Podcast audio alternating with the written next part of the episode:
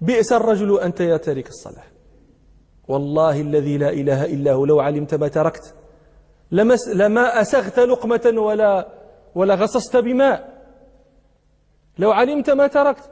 الحبل الممدود من الله إلى الناس عزفت عنه. الصلاة ذكرت في كتاب الله في أكثر من مئة آية، في كل آية منها ربنا يعد المصلين، إما يعد المصلين بكرامة أو يوعد التاركين بعقوبة وملامة. أولها أول المئة في أول القرآن، وآخر المئة في آخر القرآن. كل القرآن منثور محشو بآيات الصلاة. أولها ذلك الكتاب لا ريب فيه هدى للمتقين الذين يؤمنون بالغيب ويقيمون الصلاة. آخرها فصل لربك وانحر. ثم كيف تعزف نفس هذا الإنسان الذي نحن نحدث غير الجاحد غير المنكر؟ الجاحد هذا لا حديث لنا معه، هذا يعني هذا النوع من الحديث. أما الذي تزعم أنك في الدار مع المسلمين، كيف ترضى لنفسك أن تكون في موطن أخف العلماء معك وألينهم قولا لك يقول لك أنت فاسق من شرار الفسقة؟ كيف ترضى لنفسك بمقام بهذا المقام؟ كيف ترضى لنفسك بأن تترك شيئا كان رسول الله صلى الله عليه وسلم يفزع إليه كلما حازبه أمر، كلما نابت نبي الله نائبه قام إلى الصلاة فصلى. كيف تت يعني كيف كيف ورسول الله صلى الله عليه وسلم يقول وجعلت قرة عيني في الصلاة، وما جعلت قرة عينه في غيرها في الصلاة، وأنت تزعم أنك من أمته، ثم بعد ذلك يخف عليك أن تترك ذلك الذي كان لا ينبغي لا يتصور أن يترك. لو نشر جدك أو أبو جدك فقيل له إن من ذريتك يخرج من صلبك من يزعم أنه مسلم ولا تسجد ولا ولا ولا يخر ساجدا لله سجده، أكان يصدق؟ ثم يرضى الإنسان هذا؟ الصالحون أمورهم عجيبة مع الصلاة، حتى كان الاهتبال بها والاهتمام بها منهم عجيب، مما يقال إن علي رضي الله عنه قال لو علمت أنه قبلت مني صلاة واحدة لما اهتممت، يعني لما اهتممت لأي شيء بعد، وحدة. لماذا؟ قال لأن الله تعالى يقول إنما يتقبل الله من المتقين، فإذا قبلت علمت أنني من المتقين. عصام بن يوسف البلخي سأل حاتم الأصم، حاتم الأصم وهذا كان يقال له لقمان هذه الأمة، سأله قال كيف تصلي؟ قال أفعل الأمر كما أمرني الملك،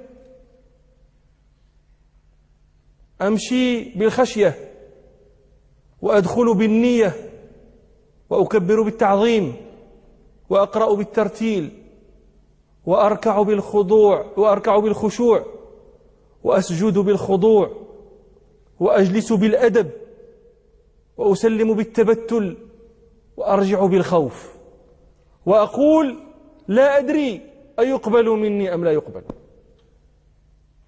فقال له عصام فقال إذا كانت هذه الصلاة إذا كانت هذه هي الصلاة فما صليت صلاة في عمري.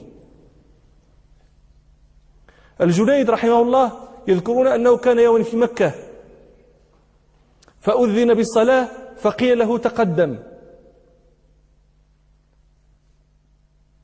فقال لا أصلح لإمامة.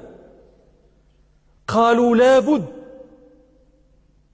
وقدموه، فلما التفت إليهم وقال استووا رحمكم الله أغمي عليه، فقدموا أحدهم فصلى بهم، فلما فرغوا من صلاتهم أفرغوا على جنيد بعد الماء فاستيقظ، فلما أفاق سألوه ما سبب إغمائك أي شيء ما سبب إغمائك وأي شيء شأنك؟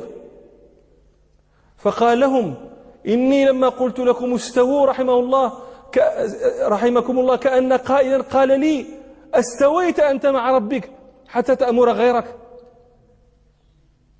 هذه حياتهم مع الصلاة، هذه هذه أحوالهم،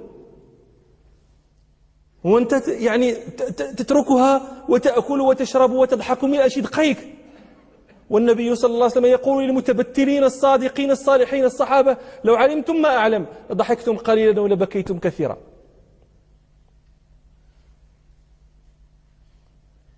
أمور الصلاة كانت فيهم شيئا عجبا. يرون بالصلاة أنهم في خدمة محبوبهم، يحبونه فيلتذون بتمريغ وجوههم بين يديه. يرون أنهم بصلاتهم يناجون من يحبون، فكانوا يستكثرون، لا يحبون الانفصال عن محبوبهم ربنا سبحانه. من العجب الذي يروى عنها في مثل هذا حال عبد الله بن الزبير رضي الله عنهما.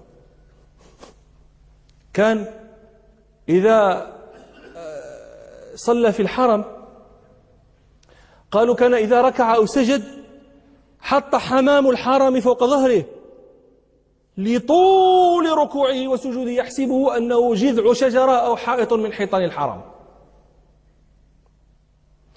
قالوا كان إذا دخل بيته سكت أهل البيت هيبة له، فإذا أراد أن يصلي في بيته وكبر حينئذ تكلموا وضحكوا وارتفعت أصواتهم، يعلمون أنه انفصل عنهم بتكبيرة الإحرام.